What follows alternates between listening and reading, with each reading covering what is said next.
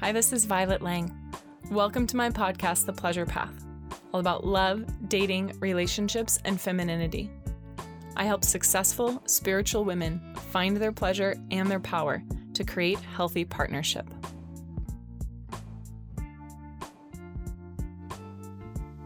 What are the signs that you're growing in love? Hint, hint, they are not what you think.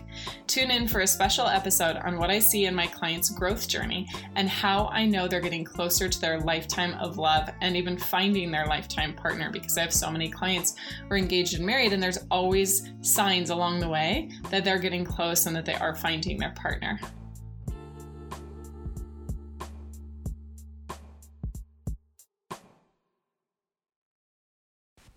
Hello, everybody. So, a common question that I get is How do I know that I'm getting closer to love? So, do you feel sometimes like you're getting farther and farther away, or that the way you feel on the inside isn't yet showing up on the outside. I know that a lot of women that I talk to, they feel stuck or they feel a little bit lost when it comes to dating because they might be online dating, they might be trying to meet someone in person, but it doesn't necessarily feel like it's just getting better. So there are actually ways that you can tell that you're getting closer to love, and I'm going to share those with you the top five ways that you can tell that you're getting closer. But the reason this is important is because when we don't have an awareness of something, it's hard for us to know how to move forward. If we just feel lost or confused, or we're not connecting to ourselves or connecting to the love that we have for others or others for us, then it can feel easy to get disappointed or or disgusted sometimes or just really feeling down on ourselves that we're not lovable or there's something wrong with us. But there may be times when you're actually getting closer to love, you just haven't had the skills or the tools or the support or the awareness to know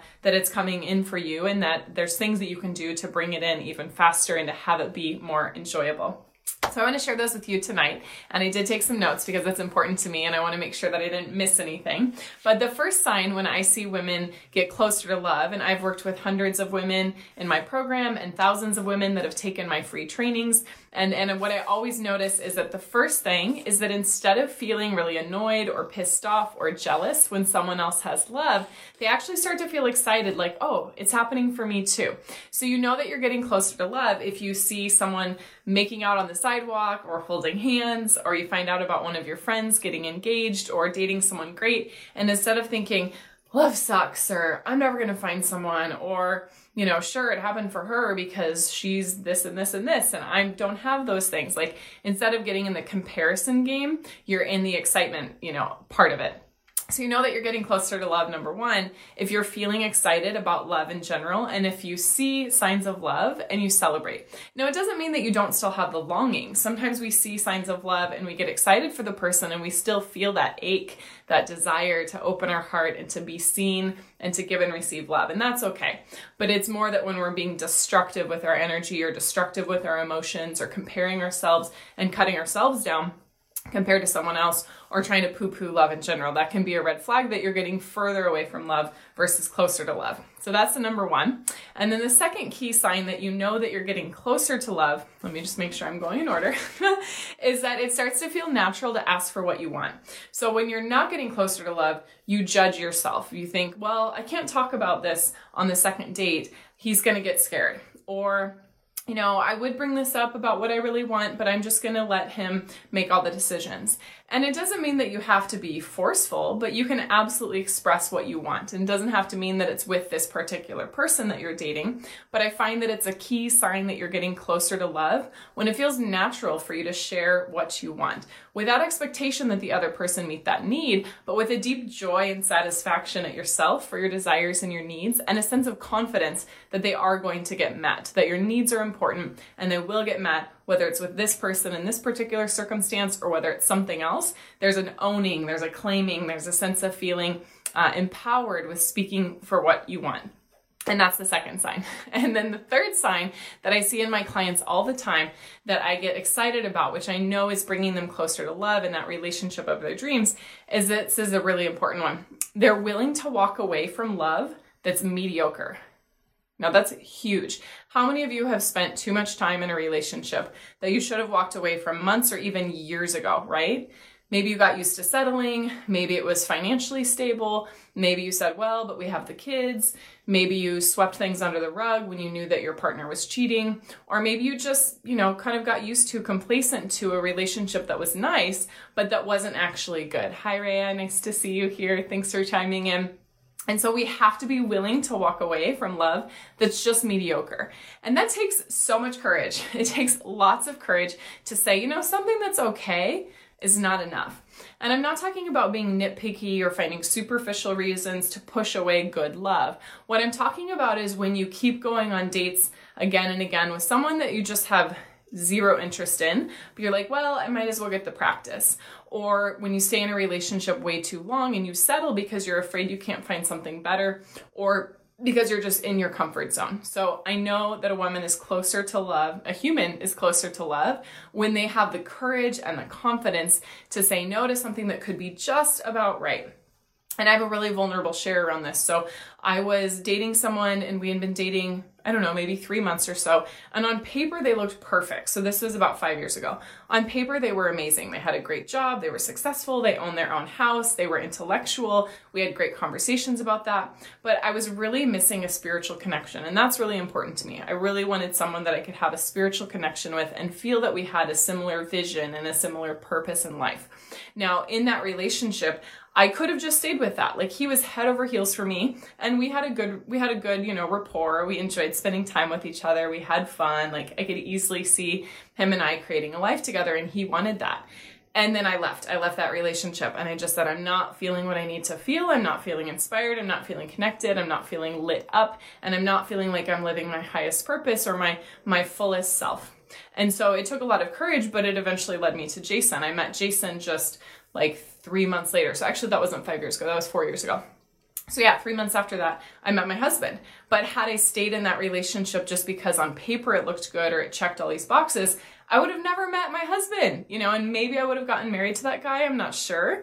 I cringe kind of in my heart thinking of it, not because he's not a bad person, but I've already been there and done that. I was married for five years in my 20s and it was a sexless marriage and I was not feeling inspired and I was basically taking care of my husband. It became more of like I was his parent and he was a pet. Anyway, I won't bore you with all of those details, but the point is you've reached a really great place in your traje- trajectory of your love life when you have the courage and confidence to walk away from something that's mediocre. And I know it takes a lot of guts, but it is so worth it because it creates space for the right relationship. Now, walking away from something that's mediocre could also mean within a relationship. Maybe there's a pattern or a dynamic that feels really stale, that feels like it's just kind of checking the box. Maybe it's your intimate life. Maybe it's your emotional connection. Maybe it's your intellectual connection. Maybe it's the amount of time that you spend together. But anywhere in life where we're just kind of in our in our love life where we're settling for something mediocre, we're missing out on the truth of our fullness of our desires and our unique expression individually and as a couple. So that's always a really cool sign when someone says, you know, it was a really great relationship, but I moved on. Or the relationship was really good, but there was a dynamic that wasn't working for me, and I chose to speak my truth. I get chills when I hear those stories from my from my clients. Um, okay, and then the fourth thing that's a sign that you're growing closer to love, and it's funny because we have all these external things in the world that say that we're growing closer to love, like you catch the bouquet or you know someone sends you a valentine or you go on a million dates. I've actually found that dating is not a numbers game. It's not about going on a million dates because if you haven't looked at and addressed your own patterns, patterns of attraction, attachment style, the ways that you reject love, um, the ways that you find reasons not to move forward, the ways that you overgive to someone or you're not in your power, the ways that you resist being vulnerable or speaking your truth, like all of those things, if those things don't get addressed, you could go on 5 million dates for all I care, and it doesn't necessarily mean it's going to bring you your partner. So I digress. I just mean that there's a lot of external things you could look at that say, oh, I'm getting closer to love. And I actually don't think those are as important as these inner shifts. So the fourth thing that's really important that tells you you're getting closer to love is that the things that used to bother you don't bother you as much anymore. And this is what I mean by really opening your heart and being in your heart and being integrated your head, your heart, your body instead of just dating from your head. Because your head will always look for something wrong. That's why our brain exists. Our brain was designed to keep us protected and to be as efficient as possible. But that means we're always going to be looking for ways to protect ourselves, to create certainty when there's actually a lot of uncertainty in dating and love and romance and to look for reasons to reject someone because it feels safer to reject someone than to create something new. But then you miss out on all the amazingness of the adventure of love and the passion and the stimulation and, and all of those things. So it's always a sign, the fourth sign that someone's getting closer to love when the things that used to bother them that are superficial don't bother them anymore. So I remember telling one of my friends, this was a long time ago, this was maybe nine or 10 years ago, that I didn't like a guy that I had just gone on a date with because his forearms were too skinny. And she laughed at me. Um, she's married and she was married at the time. She's like, it just sounds like you're not ready. And I was like, no, his forearms, they creep me out. She's like, you know, I think you're not ready. I think you're not ready for love. And she was totally right. You know, I was protecting my heart. I wasn't in my feminine energy. I was looking for every reason under the sun to reject this guy. And in hindsight, he would have been a great match. Like we had similar life vision. He had a great personality. He was handsome, you know, all of these things. But my brain was scanning for all the reasons why it wasn't going to work out. So if you find yourself going on a million first dates, but not getting any second dates, or getting in a pattern of going out for a few weeks with someone and then it fizzling out, uh, it's probably because your brain is looking for a reason to reject someone and focusing on the superficial. And that's just not a good pathway to lasting love. You want to be able to be in your heart and really date in a way that's based on values. So before I met Jason, uh, like the months leading up to Jason, I got total clarity. I was like, I need a man of integrity. That is the most important thing. Someone that I can trust, someone who's reliable, someone I respect, someone who treats me like a queen. Like I just trust his integrity and he's really grounded in that. And then that's what I got. And I've never been happier in relationships. So date based on your values and what's important to you and the inner characteristics of the person and if you're looking for all the superficial reasons to reject them, just ask yourself, like, am I guarding my heart? Am I really ready for love? Because if you're letting go of the things that used to bother you, like maybe it used to really bother you if someone didn't have a super nice car, or maybe it used to bother you if they, you know, were a little bit messy in their house. Or maybe it used to bother you if they didn't tuck in their button up shirts, like whatever the thing is. Or for me, the forearms. so it's like if something superficial like that no longer is even really on your radar because you're seeing the real person and you're interacting with the real person, that's a really good sign. And then the fifth way that you know that you're getting closer to love, which is so exciting, and I get to see this in my clients all the time, is that you're willing to be led into the unknown. And this is partially about the polarity of masculine and feminine energy. A lot of times, masculine energy is more directive, it's more agentic, it has more of a vision. Um, feminine energy, well, actually, feminine and masculine both have vision, but it's more about like the pursuit of the vision and the taking action on the vision. And feminine energy is considered to be, and we all have feminine and masculine, but feminine energy is considered to be more receptive and, and willing to be led, and masculine is leading. Thank God we all have masculine and feminine, right? Because we need both of those parts. But whether you're ma- those energies within us, but whether you're, you know, in the masculine energy role or whether you're in the feminine energy role, A, it changes within us and it changes within our partnerships just as we grow and evolve. But B, regardless of what kind of place you're you're spending more of your energy in right now, you really need to Hi Ray, I see that. It's okay. I have lots of blogs and podcasts. She says I feel so far from finding love. There's lots of ways that you can get closer and you can also set up a call with us, which I'll talk about at the end of the session. But to make a long story short, this fifth one fifth one is that you're willing to be led into the unknown. And that means you're willing to move beyond your ego's sense of what should happen in a relationship and on what timeline and into the openness, the openness of connection, the openness of adventure. It doesn't mean that you let go of your desire. Like if you want to be in a committed partnership, awesome. Like that is a beautiful desire to have. If you want to just date around and have more casual experiences right now, that's fine. Like you get to have your own intention, of course. But there's an, a degree of willing to be led not only by your partner, but also by the universe. And I know that sounds a little bit woo woo, but I always think, wow, you know, God and the universe have so much of a bigger plan than I could even imagine. And there's so much synchronicity and beauty in the unfolding of life who am I to try to be a control freak and control everything? And Jason and I were laughing about that the other day because I was making a joke about myself and I was like, yeah, I'm just being a control freak. And he was like, yes. And I was like, oh, you really think that's that, that's how I am? He's like, you can be like that.